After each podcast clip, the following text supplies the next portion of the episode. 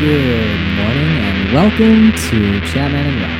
I'm Max Peterson. I'm and I almost didn't say Chapman and Robin. Did you catch that? No. I just recorded two other podcasts today, so I'm a little bit scatterbrained. How you doing? I'm a little bit sick. But a little bit sick? What kind of sick is it? I've got some sort of like chest cold. Ugh, yeah. I woke up this morning. Well, we just changed our sheets out. We have two sets of really nice cotton sheets, and we have one set of like what? They're like acrylic rubber. They're 100% acrylic. They're like sheets. They're just the cheap, shitty ones. They're like you get plastic at Walmart. Rubber rapist sheets, right? Is that how you describe them? Oh, yeah. That's exactly how I describe them. So, thanks, babe. I woke up like drenched in sweat. My chest. This is me every night. Really? You're that? Yes. Is it because of the dog or is it because of like me, the Max the Furnace Peterson? Both of you. And even though somehow I lose all the blankets in the night and get jammed up against the wall, I'm still overheated. Really? You still get like sweaty? Yeah, we have way too many blankets on the bed right now. I'm like dying. Do you think we should scale it back? Should we have less blankets on the bed? Yes, please. But I'm always freezing cold. Oh, well, then you can have the top comforter all to yourself. Ooh, I like that. Roll up in a little comforter burrito. It's so fluffy. But like I woke up and like, you know that when you have like standing cold sweat on your chest and on your shins, especially, that's the worst when it's like on. Oh, I guess I have leg hair and you don't, but like I had like cold. Well, I wouldn't say I have no leg hair. This season. I had cold. Hey, we know somebody who said that to us once. I remember that quote. What? Someone's never mind. I'm not gonna go down that rabbit hole right now. That's a conversation for another time after the consent forms are signed. But like I had like standing cold sweat in my my leg hair. Oh, or like on the back of your knees. And yeah, and on the inside of my elbows and on my chest, high on my chest. I was like, did I sweat out a fever last night or something? But no, it was just the plastic Dexter Ted Bundy sheets. We haven't. What have you been up to? What did you do this last week? This is by the way, welcome to our 30th episode. Hey, yeah, this is number 30. I think we should do something special for number 50. What do you think? Because 50 is a good commitment, right? Yeah. Okay. So, what have you been up to? What did you do this last week? This past week, nothing. Worked a lot. Yeah, why do you always ask me this? Like, I never do anything. We're just checking up. We did something today. I'm so boring. We'll get to. No, did you do, you just started working on a new piece of art.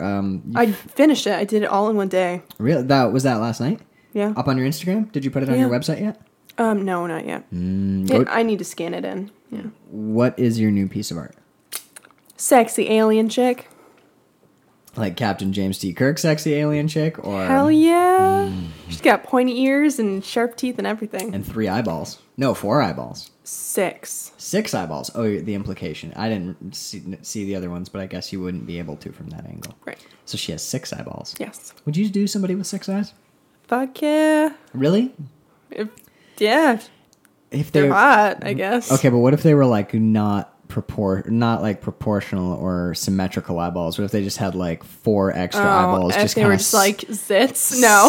Shook willy nilly all over their face. No, I couldn't do that. If it was like a weird deformity, they'd have to be like attractive. Okay, so what if they had? So really, if someone had like symmetrically had 6 eyeballs on their face, but they were like conventionally, like if Michael Fassbender had extra eyeballs in like his cheekbones and his forehead, you'd totally still do them. Sure, still hot. What if one of them was a lazy eye? Aww. Like cocked off to one direction? Yes, I'd still do them. What if 2 of them were lazy eyes?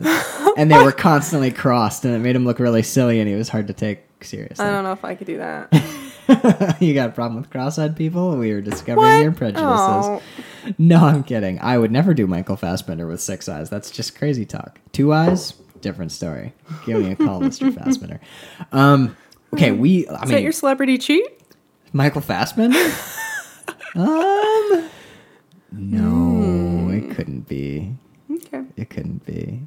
Because maybe we should do an episode of Celebrity Cheats. Let's do one right now. Oh my god. All right. This is gonna be like picking my top 5 albums. It can't be on the spot. No. I have to like plan this and it has to be like maybe a top 10. Okay. Let's oh my god, you have that many celebrity cheats. You're like, shut up. I will never meet any of these people. One. They're like Pringles. All right, so we did something cool today. Bert, do you want to tell everybody the news? I got my tattoo today. Yeah. Well, the first part of it. Right. It's a big piece, so it's going to take a bunch of sessions. Yeah. But you had finally, the first session today. The first session on your chest piece. Yeah. Which you have wanted since I met you. Not really? Quite. Since we moved into the Park Street apartment. You've been talking about it quite since Park Street. Quite a while, Street, yeah. Because I remember... It's gone through a lot of evolutions. It was originally a moon in the center, right? And like... a goldfish and poppies. Yeah. It was a koi, right? I think it was Tattoo My Goldfish. Oh, okay. So do you want to... there's a picture of this, again, up on Instagram. We went to Wicked Good Ink in Portland. You got the tattoo. 10 out of 10. You got the tattoo. You should be telling the story. Okay. So, if you missed something, where do you want me to start in the story? Do you want me to start with the whole, like... search to find the right artist, because that was the missing component, was the artist. Should we start from should we get into the design of the tattoo at the end and just do the tale of getting the tattoo to start? However you want to rock this. Let's do that. Okay. You did you ever try and look for artists in Michigan, or has this been a strictly Maine thing? Yeah. Let's go all the way back to that. Oh my God. Okay. So as far back as, living at the Brookton house, which would be, 2 years ago? Yeah, that's when we lived with Sam. I had everything sort of hammered out, but I just couldn't find an artist that I really, that I was really in love with. How about Dan Pemble? He is great. His art is amazing, but he just wasn't the right person. You know, I didn't think his stylization is what I would want for that piece, or I didn't think he'd be interested in doing it. Is he really picky with his projects, or? Not that I know of, but I don't know. I guess I sort of want to feel like my artist is also sort of involved and engaged in going on this journey with me. I don't know. Well, there's a lot of really personal symbolism to this tattoo. Right, as well, this is a very personal piece for me. So it's not just something you're kind of slapping on yourself, as tattoos should be personal pieces. Right. So okay. I wanted the right person to do it. So I looked at everybody in Marquette. I looked at some other artists down in Traverse City, and I just couldn't find anybody that really spoke to me, I guess. You know, I didn't see anybody whose art was like, oh my God, that's the one, which is sort of the feeling that I was hoping for, you know, to just look at their art and go, oh yeah, that's it. That's the one. That's the feeling that girls want to get when they pick out their wedding dress. Right. That's the feeling I wanted to have. And then they look at it and they go, oh my God, it's how much? And then they decide to go to Kohl's instead. Daddy pay for it. Oh, well, yeah, I kind of don't think that was an option in this instance. Okay, us? So, yeah, no. So you looked at no, I meant someone paying for your tattoo. Oh, but so you looked around in Marquette, didn't find anybody. And no offense to any of the artists there. There are so many great artists in Marquette. It's just a very particular style you have in your head. Yeah, I'm not a big fan of the traditional American style that's seeing a resurgence right now. I don't like it. I didn't see any of that. I looked through some of the books today in the waiting room. I didn't see any of that, traditional American. That's the Sailor Jerry type tattoos. Yeah. I didn't see any of that in Wicked Good Ink at all.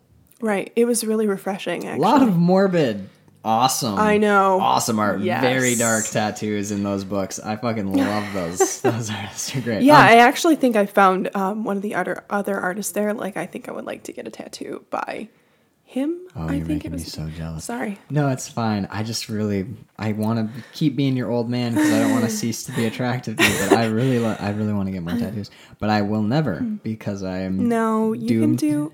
You do you, boo. If you want to have tattoos, I'm attracted to guys' tattoos. Yeah, but not me with tattoos. I'm your... What did you call me? You're my sweet, bookish old man. Sweet, bookish old man. Yeah, that's... I feel so sexy. What? No, that's still really attractive to me. Oh, okay. I'm like your Doctor Who. I'm sorry. I'm probably blowing out the mic. Yeah, but that's fine. I'll just normalize the point. Yeah, you're my, nerdy... attractive, sort of. nerdy attractive. Yes. I like it. Maybe I could just have like a black flag naked lady tattoo and still be nerdy and attractive. or a mom and a heart. Oh, I'm sure your mom would like that. No. But okay, so let's jump to Maine now. How much looking did you do when you got here? After we moved to Maine, I looked at everybody in Biddeford. I didn't see anybody that I liked. Okay, there are several tattoo parlors nearby. Mm-hmm. I looked in Portland, and I didn't see anybody that I liked. I even looked out as far as looking at Boston, and I still didn't find anything. At what point did you ever genuinely... So I just kind of gave up. Did you ever genuinely consider Teresa Sharp? Because she... Oh, my God, no. Why not? She's in New York, by the way, and Teresa Sharp is based out of New York. Well, I thought she was in L.A. I thought she was in California. It might be Philadelphia, but okay. Anyway. Yeah, so, and it was just, because she's kind of like a celebrity tattoo artist. Yeah, she just seems there's no way that we like can afford to... Yeah. Oh, they have the money. I'm sure her... Travel and pay for her hour tattoo, is probably pretty pricey. But she's the artist in Dreamland. Oh, she was your... God, I would love to have a Teresa Sharp piece. But her stuff is so... Like in Dream World, was your original artist in mind, her style for this piece? Yeah. All right. Given that, and we'll get to today. We'll get to today in just a sec. But like, it's kind of interesting, yeah. What I had seen in my mind's eye and the artists that I ended up going with are not very similar at all stylistically. But what I guess what I'm saying is like, are you happy that you found the artist that you did rather than like magically Teresa Sharp shows up and like kicks down our door and starts putting ink all over you? Please, Teresa Sharp, do that. I have a lot of fantasies about that. Like I wake up. That's why I woke up sweating this morning. I had one of my Teresa Sharp dreams where she kicks down the door and just starts slinging ink with her. Anywho, Teresa Sharp, follow her on Instagram. Her work is really, really incredible. Okay, so how did you find your artist? Because you said you looked in Portland, and Wicked Good Ink is in Portland. Yeah, and I didn't see anything I liked. And then I met a friend of mine, Sam, and they suggested Lauren to me. Mm. And I was like, I already looked at Wicked Good Ink. I didn't see anything I liked. And they were like, well, she's an apprentice. You know, maybe you should check her stuff out. And I had actually checked her out very briefly on Instagram because she's a friend of Sam's. Right. But, you know, I hadn't seen anything that was like, oh, yeah, I love it. Mm-hmm. So I was like, okay, fine. I'll go look at some more of her stuff. So I go back through and I found some pieces that were really, really awesome. Mm-hmm. And I was like, oh, I get it. Like, she has two sort of styles. One that's very detailed and kind of has like pointillism influences. It's a little bit sketchier. Highly detailed, very realistic, very beautiful. And then she has sort of like a sketchier, a lot of cross-hatching and stuff, and that didn't appeal to me, and that's what I'd been seeing. Mm. So when I saw these other pieces, I was like, oh, shit. It is her. She's the one. Mm. And she also kind of had these things that she incorporated in, like occult symbolism. And I was like, I mean, I'm sold. Yeah, I'll buy that ticket right now. I was really impressed with, because she has a lot of her designs hanging around her like flash. Yeah, and I was really impressed by a lot of the stuff that I saw. There was one point where, of course, being the tactless buffoon that I am, I looked back and Bird was like, "Ooh, this one's really nice. That one's really nice." And I looked back and I'm like, "Yeah, I really like the bondage woman up in the upper left. It's a flash piece of a woman in bondage." And I was like, yeah, that's the one. And Bird's like, yeah, I figured you probably would like that. And without missing a beat, she's immediate. The tattoo artist is like, yeah, that is available. And I was like, get that on my neck. But did we said her name yet?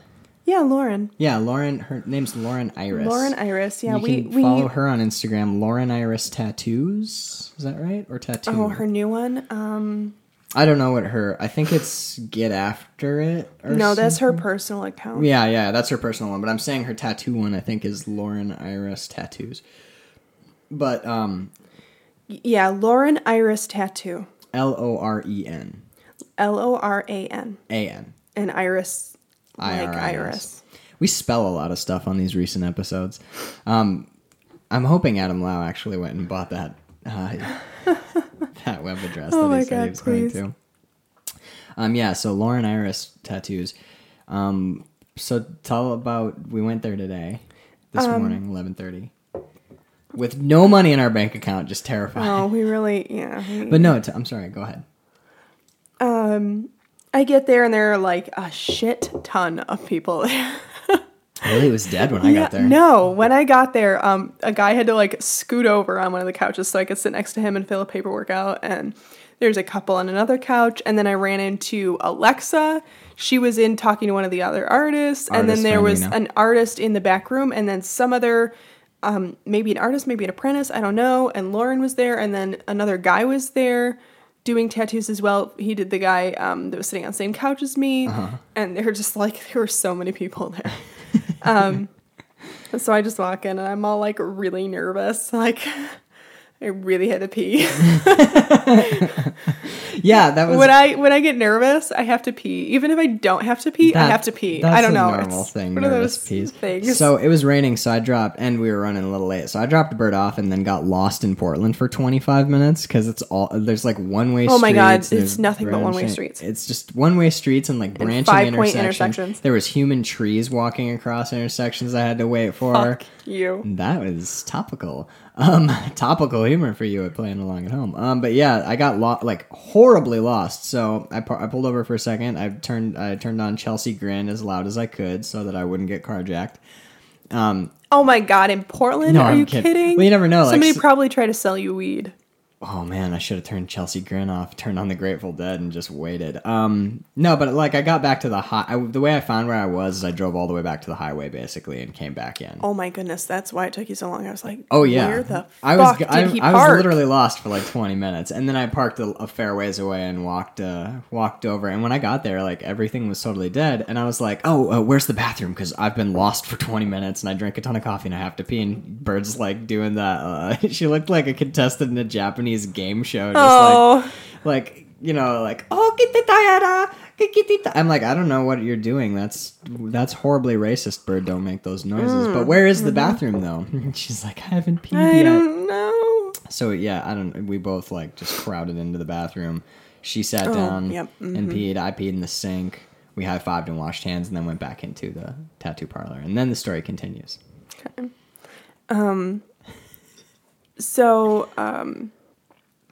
I didn't see the design until we walked in today, and I wasn't 100% on it, so we just did the portion that I really liked. Well, you were 100% on part of it, the centerpiece. Right, yeah, that's the part we did.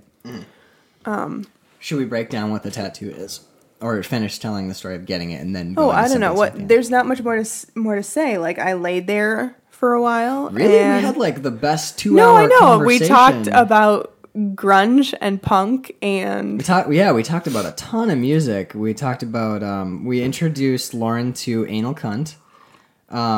We listened to their cover of American Woman, and we all concurred that it's like one of the best covers of all time, which you haven't heard that version. I actually really love that song, so don't judge me. The normal version or that version? Yes, and yes. Oh, yeah, both versions are awesome, but seriously, the AXCX version is just totally killer.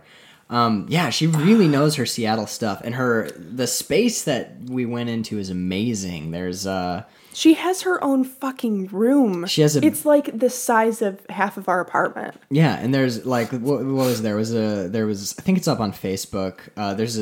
She has a dead baby shark in a bottle with a. He is so freaking cute. The cutest little dead shark you ever did see.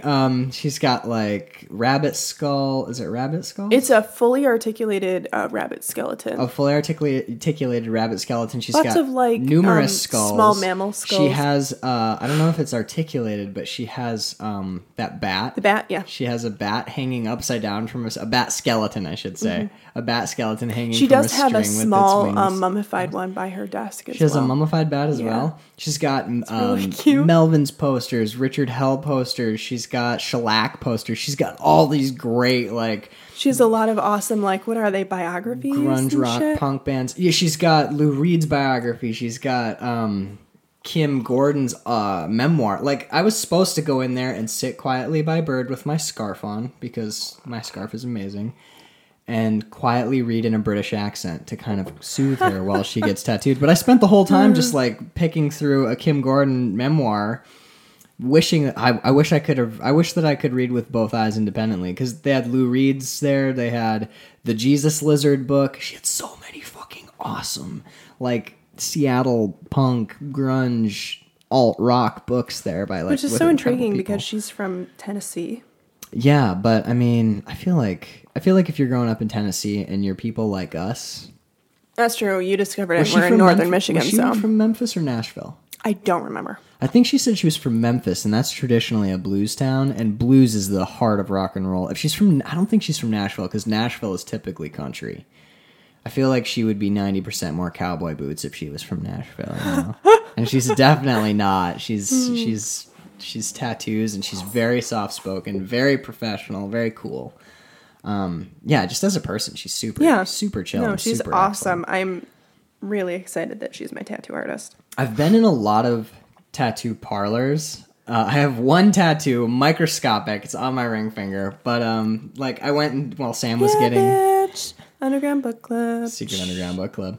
And the password is a blowjob. But no, I... Oh, is it? It certainly is. It gets awkward when I have to come to our meetings. But I've been to see Sam, but come to our meetings. I went to see Sam when he was getting his rib piece. Mm-hmm. So what was that? Was that sacred? Yeah. We went to that one tattoo parlor. Wait, it's not sacred. It's, Marquette, is it still called Park Third Street? Eye? Is that what it's called? Yeah, because sacred is the one that Dan owns. So that's the one where we went and got tattooed. Is that sacred? Yes, sir. All right. So I've been in sacred. I've been in the one that's on Park Street. We've been in the one. I thought it was called Third Eye Tattoo. Where that's right next door to the hair. New Age. That's what it's called. New Age Tattoo. We've been to the one that's near the hair clipping place where you got pierced, where you got your lip pierced. Rendezvous. Yeah. Right. We've been there. And I feel like every tattoo parlor I've ever been in kind of has that feel of like. You know what I'm saying? Tattoo parlors, they give off like rough vibes sometimes, like not like weird, cool alt art spaces. That's what Wicked Good Ink totally is. You walk in and you're like, oh, these are like really like unique, interesting, groovy artistic cool people. Yeah. They like horror movies and metal and macabre stuff. And I don't know. I would say that... but it's very inviting. It's not like spooky when you walk in. It's not like, oh shit, there's skeletons everywhere. Like everyone there is so fucking cool. Oh yeah, that's the vibe I get from New Age is like spooky and... Well, this probably is not a very good judge though, because I haven't been in there since... oh my God. New Age? The one on Park Street? Yeah, we haven't been there in a long time. I have not been there since I got my nipples pierced. Did you get him pierced there? Yes. Interesting. Yep. By the way, I don't think we've ever said that on our podcast. So there you go, listeners. Bird has her nipples pierced. And that was before we got married, so at least 4 years ago. Mm-hmm. Yeah, I feel... I always kind of got like creepy, skeezy, dirty vibes from New Age. Sacred is like... Very slick, very professional. Yeah, I like sacred. Sacred's good, but like, I like the artists there, but I feel like sacred as a tattoo parlor doesn't have a lot of personality. It's kind of cold. It's kind of cold. It's just a place where people get tattooed. It is very professional. It is very sleek and clean, but it's just a room where you go get tattooed. You know what I mean? There's not a whole lot going on there. It doesn't feel like a tattoo parlor. It feels kind of business-like for me, which I guess is better than the alternative. Because yes, a lot of the tattoo parlors, including the one where you got your leg done, kind of feel like they just. Oh, I kind of like that one. It was kind of. I didn't go out back. Kind of funky. I just stayed in the waiting room, but like a lot of times they don't come across as funky. They come across as like. You didn't see the back room. The back room had, like, a ton of really cool art. Okay. I sometimes feel like tattoo parlors can feel a little like, dirty and a little druggy to me. And not, like, fun, cool, psychedelic drugs, but kind of, like... I think a lot of that is because... I think a lot of that is because the spaces that tattoo parlors end up being in my experience... Like strip malls and... I have not been to a strip mall... tattoo parlor, are like houses. you know, like renovated houses, which this one actually is as well. It's actually like a series of bedrooms that were converted. Crazy. Yeah, it's like a flat or an apartment. Mm. They're converted houses, so it feels a little weird and forced to be trying to do something professional in a space that says home. Mm. You know, it somehow still feels like basement scratcher. Yeah. When it should feel like business. And she's not talking about Wicked Good Ink, by the way. She's just saying in general, because it didn't feel scratchy to you at all. No, that is one of the most comfortable and inviting spaces that I've, like, ever been to. It's so good in there. And I think that's probably part of why Sacred feels a bit cold, because it is a business storefront. Mm. And it's set up like a business. Right. In there. I haven't been in Rendezvous, so I don't know what that looks like on that end. But Chris's space is very clean, very professional. Rendezvous is actually not bad. Have you been in the back? Not in the back. I went over and like hung out with the devil guy, the Satan guy who wanted to play the devil and something. Isn't his name also Chris? Yeah, probably. I think his name's Chris. But I went over and was talking to him, and I kind of could see, like, the tattoo area. It's not like... That's the guy that pierced my lip. Mm-hmm, not like the back rooms. Which one? Your librette or the... Yeah, my vertical librette. Because I saw you get that other one pierced. Yeah, Chris did that one. But Chris Piercer did that. I don't know what his real last name is. Unless that's maybe his real last name. Who knows? But, Rendezvous is actually not bad. It feels kind of like horror movie rockabilly space, and it's not... I can dig that. And it's kind of like overtly horror. They're in a business storefront as well. Yeah, so it doesn't... I don't know, like, there's very few tattoo parlors I've been in where I feel comfortable and feel like, oh, these are groovy artists. Usually I'm like, oh, these people are like scarring people and putting ink under their skin forever, and they're probably all on drugs, which is very judgmental of me. I understand that, but I mean, and I like tattoos a lot. It's just the spaces where they happen are kind of spooky to me sometimes. Not so with Wicked Good Ink. At least Lauren's room. I haven't been in the rest, but Lauren's room is just really chill. Very bright, too. I think that's part of it. It wasn't like a lot of black.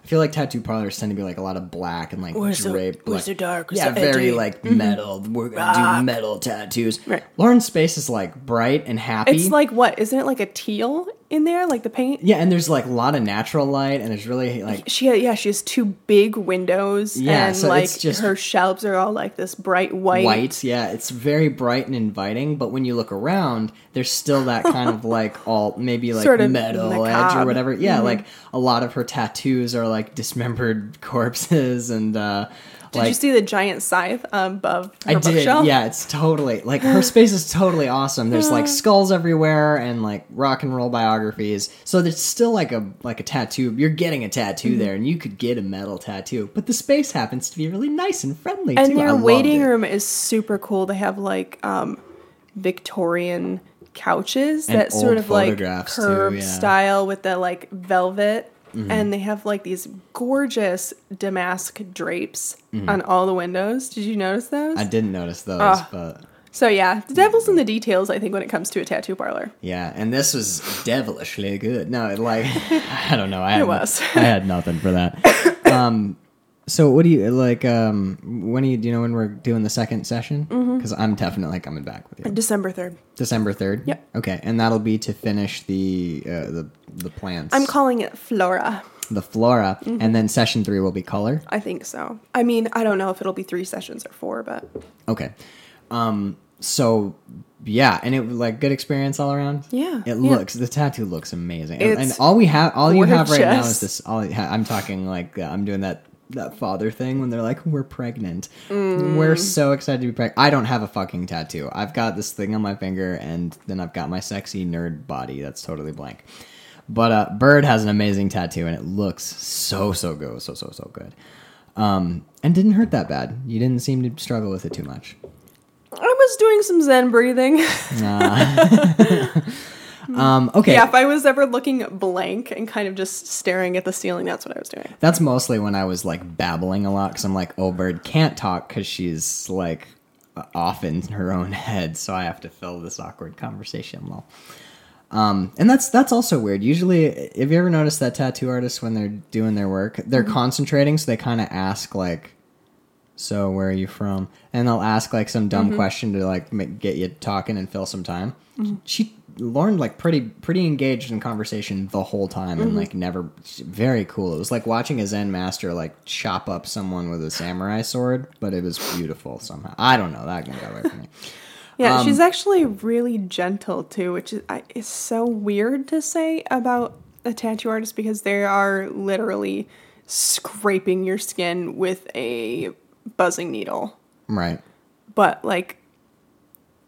I don't know. I've never had a tattoo like that before where it was gentle. That's the only way I can describe it.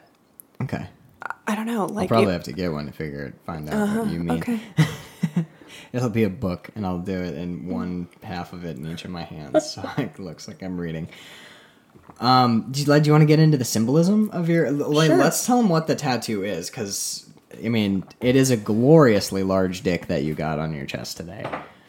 And the wreaths of... And the ball sack with all the hair. Right. Well, the hair is what we're going to do next time, the flora. Oh, yeah. Ball hair on either side. It's going to be pretty epic, yeah. One ball on each tit. One ball on each tit. Little forests of hair. I like that you decided to do the dick only, like, partially hard, too. Like that semi-hard kind of drooping to the left thing. It's like soft serve ice cream. Right, it's very... Yeah, I mean, you know, everybody does turgid cocks. I like yours sort of like droopy, needs some Cialis in a bathtub cock. It's pretty awesome. I'm a class act, that's why. But if you weren't going to get, you know, if you hadn't already gotten your half-hard dick on your chest, what would you get? Tell us about the tattoo design. So it's got a honeybee inside of a hexagon. Right, that's the centerpiece. That's the centerpiece. Mm-hmm. And right now I feel like I very much like, I don't know, Iron Man. B superhero, like, dee, dee, dee, like I need a little, like, black and yellow striped cape or something. Like Superman's emblem. So do you want to, let's do each piece as we go along, because this is, like, highly personal and very symbolic. Unless you don't want to talk about it. No, it's okay. Okay, so do you want to do... Let's do the bee. Let's do what you have first. The bee. The bee. Why the bee? Could see you're totally down for the bee. Jesus. Well, it's not just any bee. Mm. It's a worker bee. Okay. Rather than a drone, which is a male bee, or the queen bee, which is the only fertile female in the hive. Right. It's a worker bee, which, like, goes out and does all the pollen getting and takes care of the little baby bees and stuff like that. They do all the work. The worker bees do the work? Right, they do all the work. The scientists need to come up with better names. I never would have guessed that.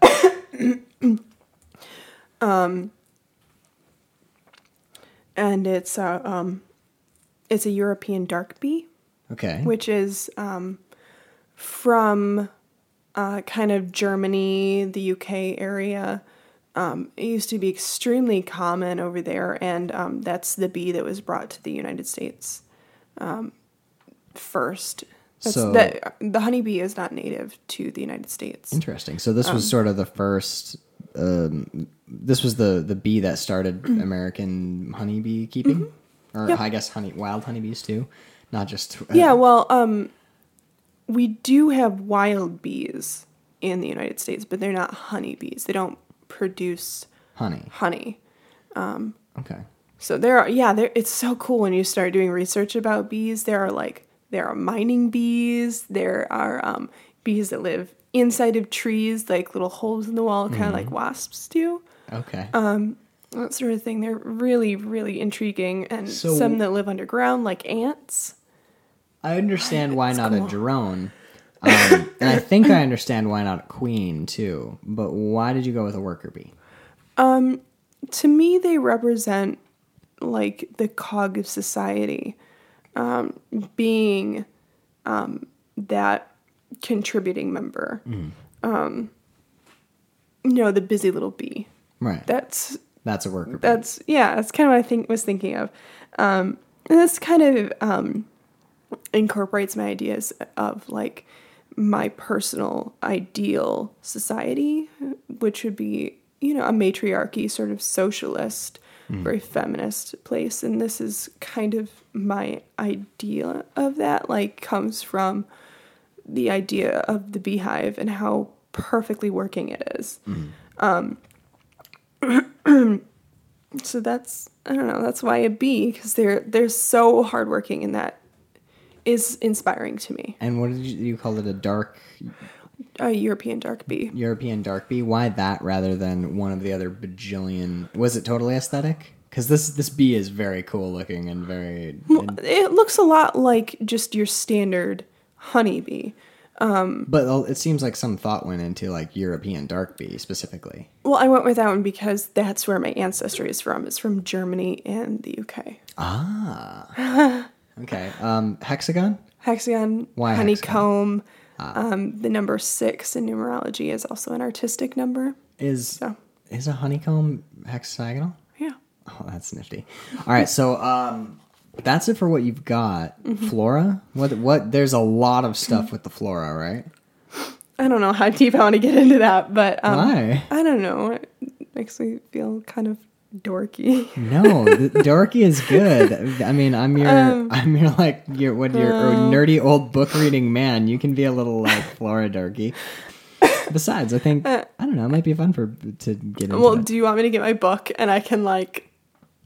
No, go just, super deep. Just what you can get off the top of your head. Like you have some notes, so like go through your notes and check stuff off. So I chose 4 plants. Oh my god, sorry. So really quick, you've got the bee in the center of your chest, and then either the flora is gonna go to either side, like out towards your shoulders, up almost along like, your clavicles. Mm-hmm. Okay, all right. So it's gonna create sort of like a full crest across your chest. Okay, cool. Mm-hmm. So the 4 that I wanted for a nice balance. Mm-hmm. One corresponds with each of the 4 major elements. Okay. And 2 are feminine and 2 are masculine. Okay. Don't even give me that look. I'm going with you. And the 4 plants that I chose are plants from either my childhood or growing up or my life in Michigan. They're all native plants. To Michigan? Yes.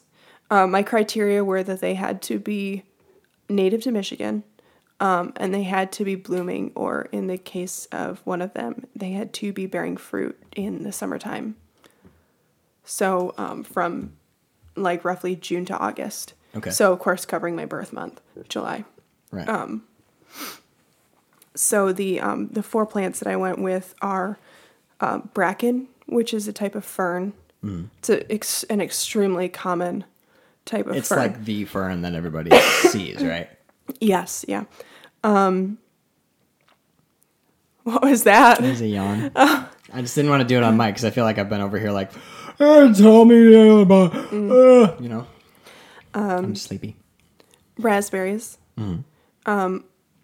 which there might be some debate whether these are actually native or not. They might have been brought over from Europe. So, but I don't know. It was important to me enough that I allowed it, I guess. How generous of you. No, I know what you're saying. St. John's wort, which is a wildflower, and blue vervain, which is another wildflower. Let's see. And they all sort of have protective connotations. Why'd you take your headphones off? Because my ears are getting hot. Oh. She's so pink there. In witchcraft. Blue vervain does? Yeah. Interesting. Is that blue vervain is actually a highly symbolic and or I don't know highly used in witchcraft since ancient Greek times. So interesting. Yeah. In what way? The ancient Greeks used to use it to clean their altars and kind of you know prepare the space. Protective. So I have it's 3 though: bracken, raspberry, blue vervain. What's the 4th? Unless I missed it. Raspberry?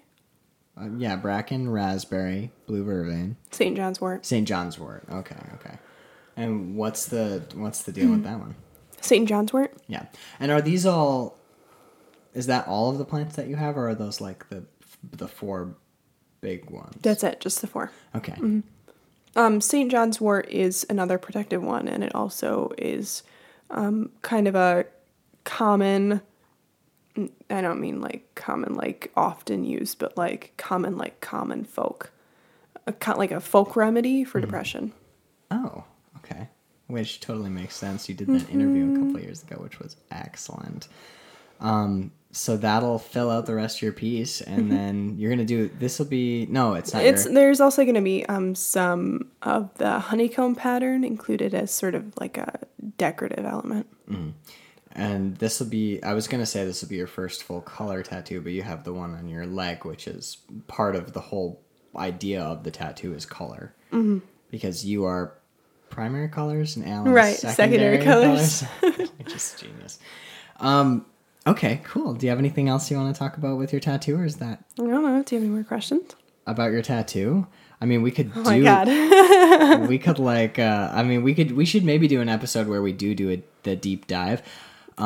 But I think that because we've been talking about forever, like at least 4 episodes, we've been talking about eventually doing like an episode on the occult and sort of what we're doing there. I think that would probably be the episode to do it. You know what I mean? Okay. Cause I mean, you're obviously, a lot of your art seems to be like occult.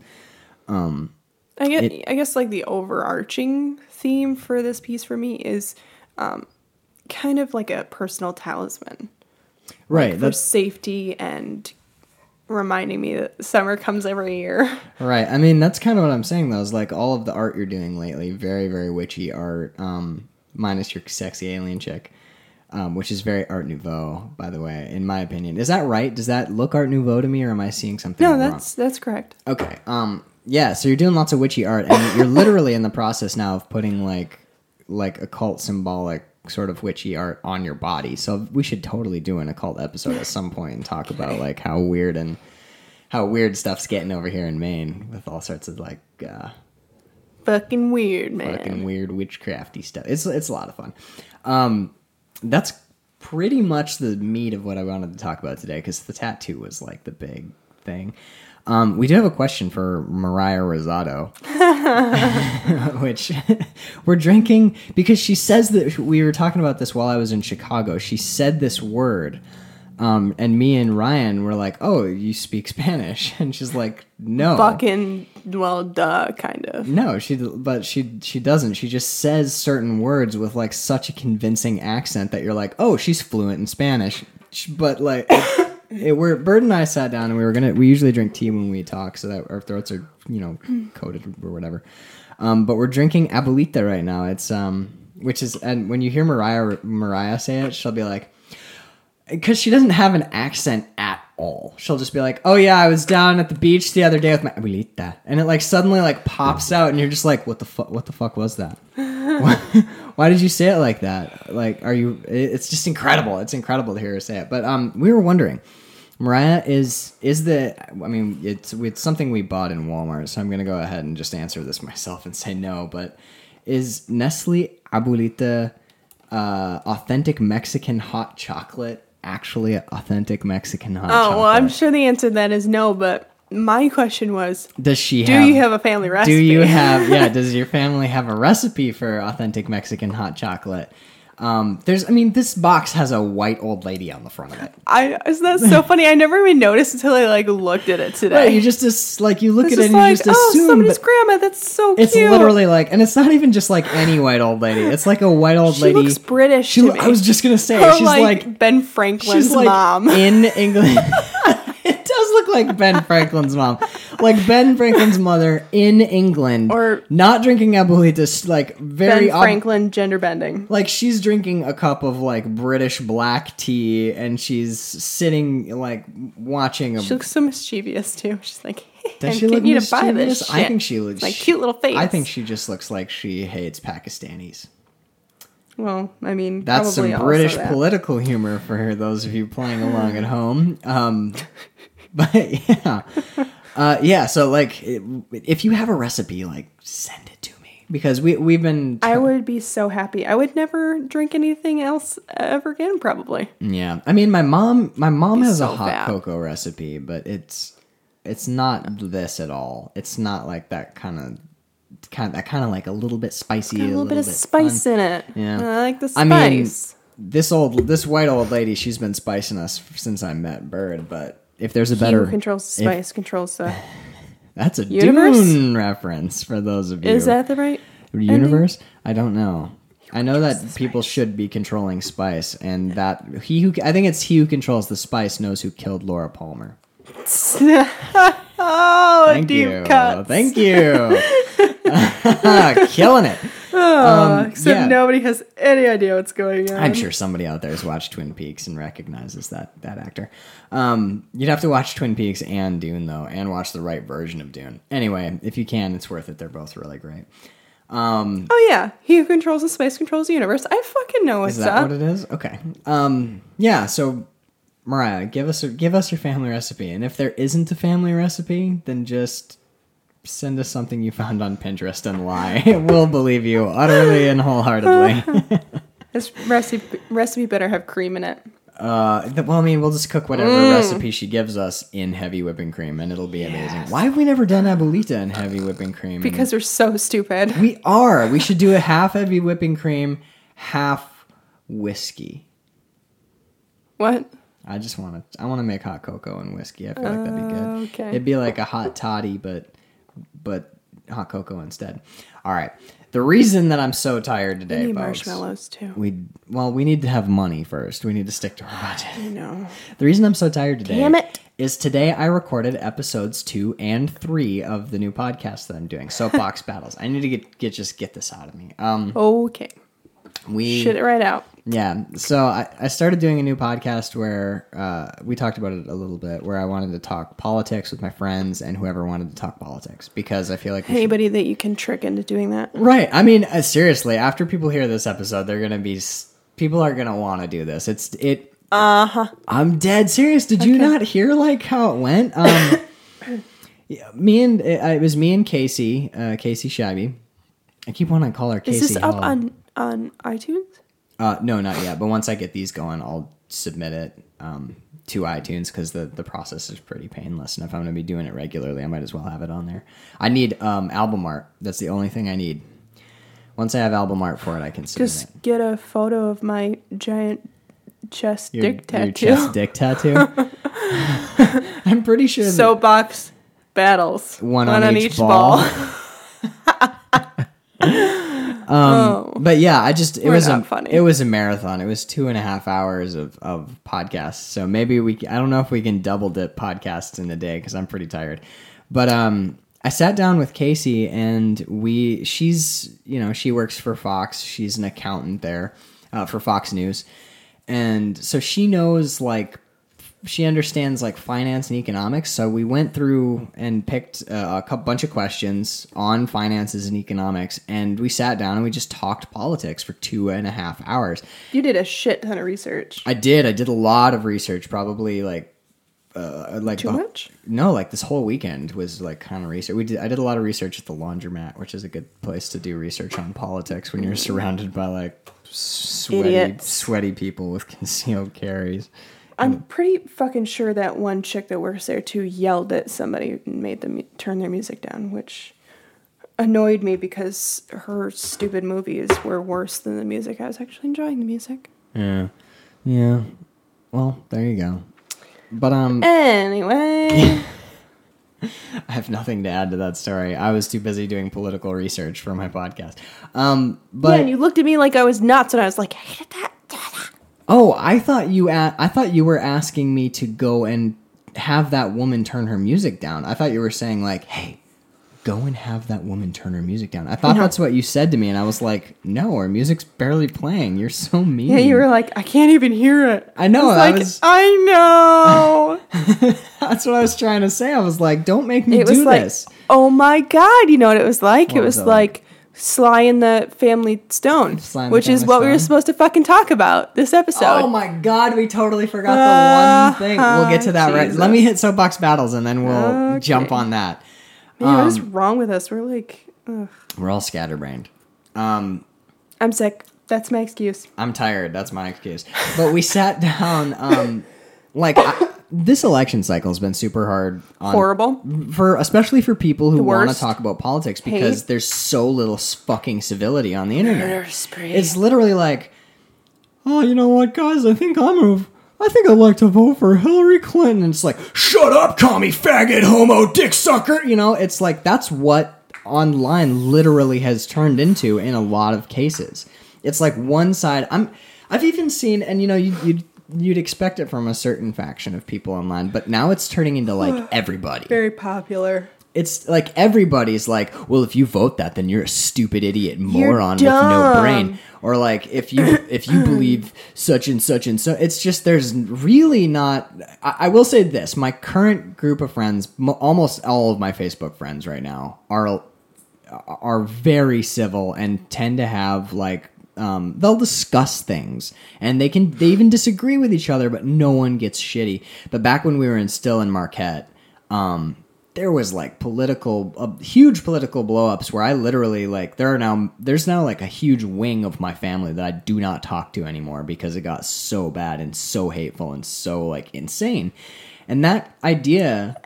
just a product of them being shitbags. I mean, really, really mean shitbags. That was the big thing for me. It wasn't so much like, oh, I don't agree with your politics. It was like, why the fuck are you getting so angry and being so, so mean, like, online? It wasn't even about politics anymore. It was like personal attacks.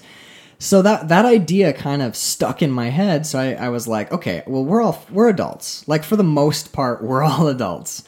We should be able to talk about politics. Like, that is we should be able to sit and have reasonable discussions with each other rather than like, oh, well, we can't talk politics because we won't be friends anymore.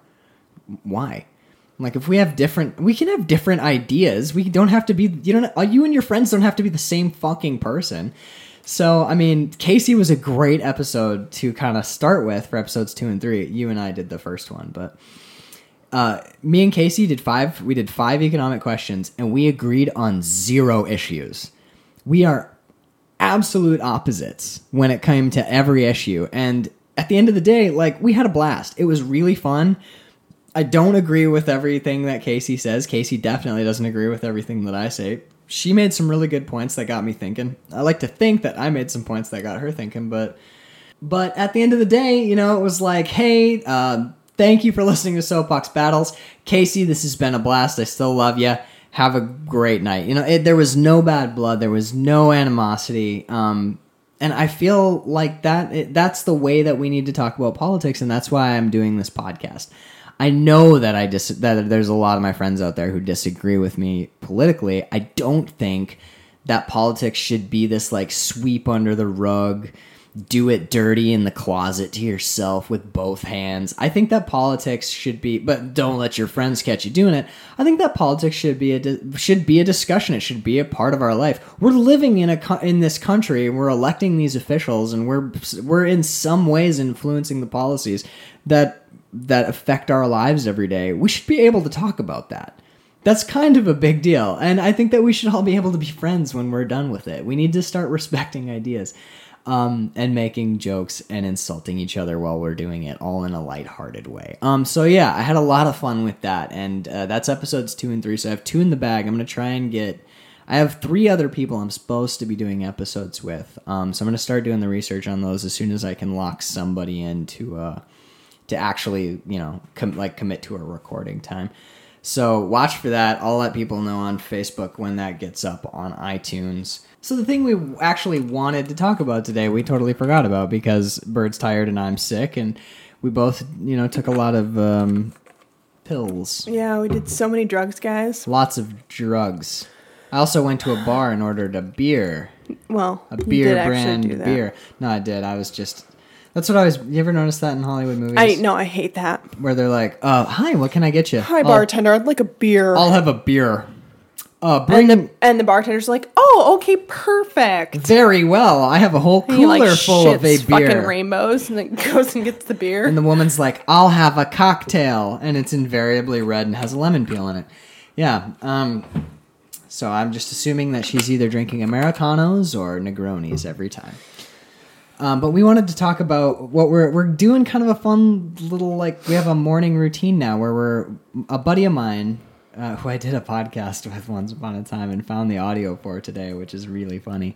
But my buddy Mike Rutecki gave me a power. What if that fucker listens to us? I don't know. I hope he does. Probably not.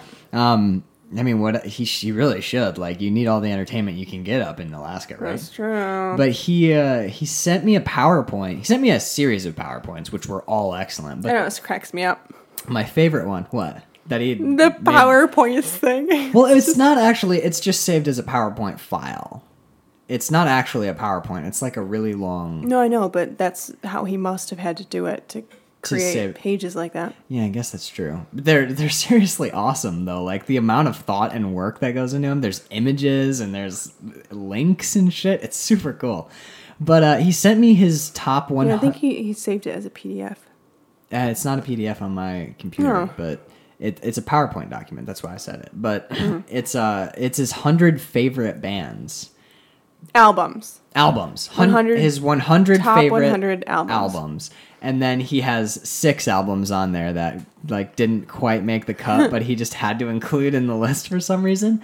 So what Bird and I have been doing every day is going through Mike Rutecki's, I call it Mike Rutecki's, oh shit, what do I always say in the morning? I'm like, welcome back to Mike Rutecki's Hot 106. And we're just listening backwards through his entire list of 106 albums. We started with... What did we start? I don't even remember the 6 except for Sly and the Family Stone. I remember the 6. We listened to Teenager of the Year by Frank Black, which didn't even hit for you, I don't think. You didn't even hear one song. We tried to listen to Stereopathic Soul Manure by Beck, which you hated. Oh, that was garbage. Like, actively hated. It's very eclectic. It's kind of a cool album. I think I posted a link to it on Facebook the other day because I was digging it. But it's like... It's totally very weird. Not my thing. Very, very weird. You have to really dig strange music. It's like there's noise tracks on there and there's folk and there's like him just singing at random people in the streets. It's a fun album though. It's very strange. We listened to There's a Riot Going On. That's the Sly and the Family Stone album, which I think was your favorite. Yeah, so far it's my favorite.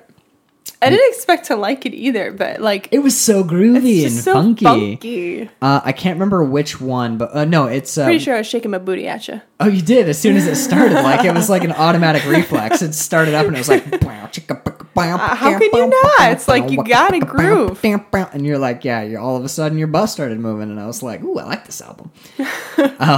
We listened to the newest Queens of the Stone Age album. I cannot remember what it's called. Oh, yeah. That was also a win for me. That one was very good. That was the first one we listened to. We listened to I don't like them. We listened to a Talking Heads album, which kind of like... that one was also really good. It was sort of... that like sort of 80s pop British sound. I would give that a thumbs up for sure. Yeah, that one was good. And then... That's 5. There was one more, but I don't remember what it was. Must not have been very good. I guess not. Right. So we finally got into the list this morning or last night. Yeah, I don't remember. So we finally got into the list proper, and we're 2 in, and they've both been pretty good. We listened to the number 100 is Frizzle Fry by Primus. I think if I was in the right mood, I would really enjoy that. But it did not hit you at the right time, because I remember you were kind of like... Some of the songs I was like, oh, this is really fucking interesting. Well, yeah, because some of it's like weird, like funk metal fusion almost. It's like heavily distorted guitars, but it's like... There was something about like the lyrics. I was like, I fucking dig it. Oh, it's weird, yeah. The lyrics. It's the puppies. It was the puppies one. I was like, what is going on? This is so weird. I like it.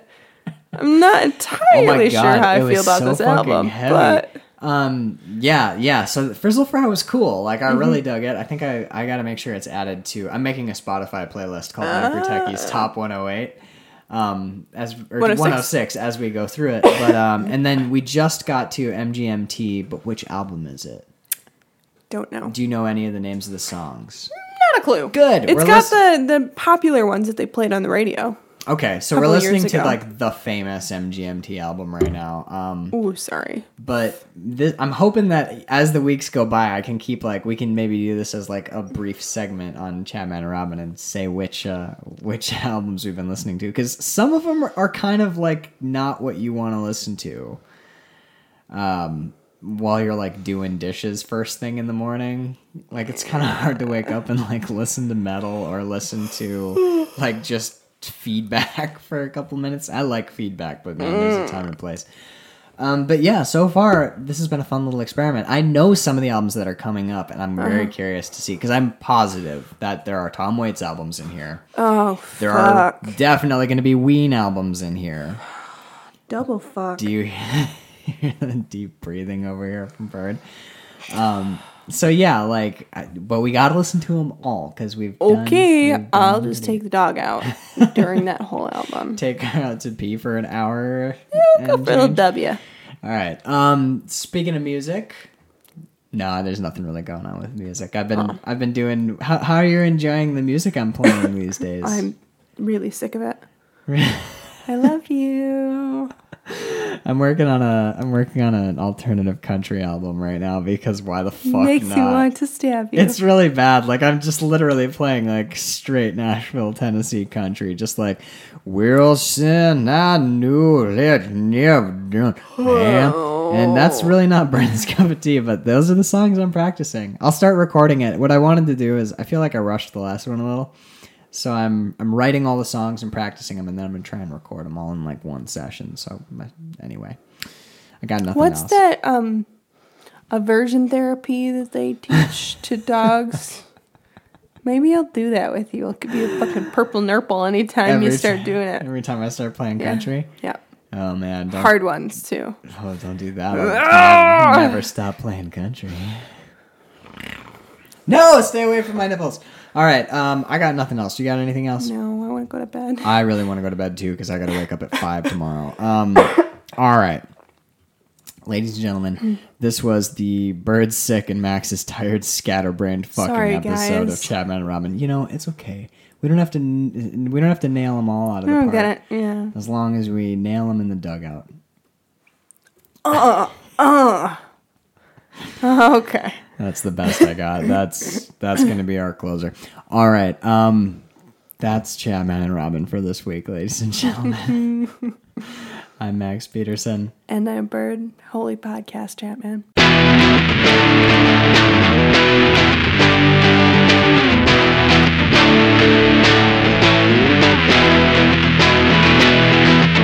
We're not heroes. It's just a podcast. We're not heroes, we're doing this for fun. We're not heroes, it's just a podcast. We're not heroes, what are you fucking dumb?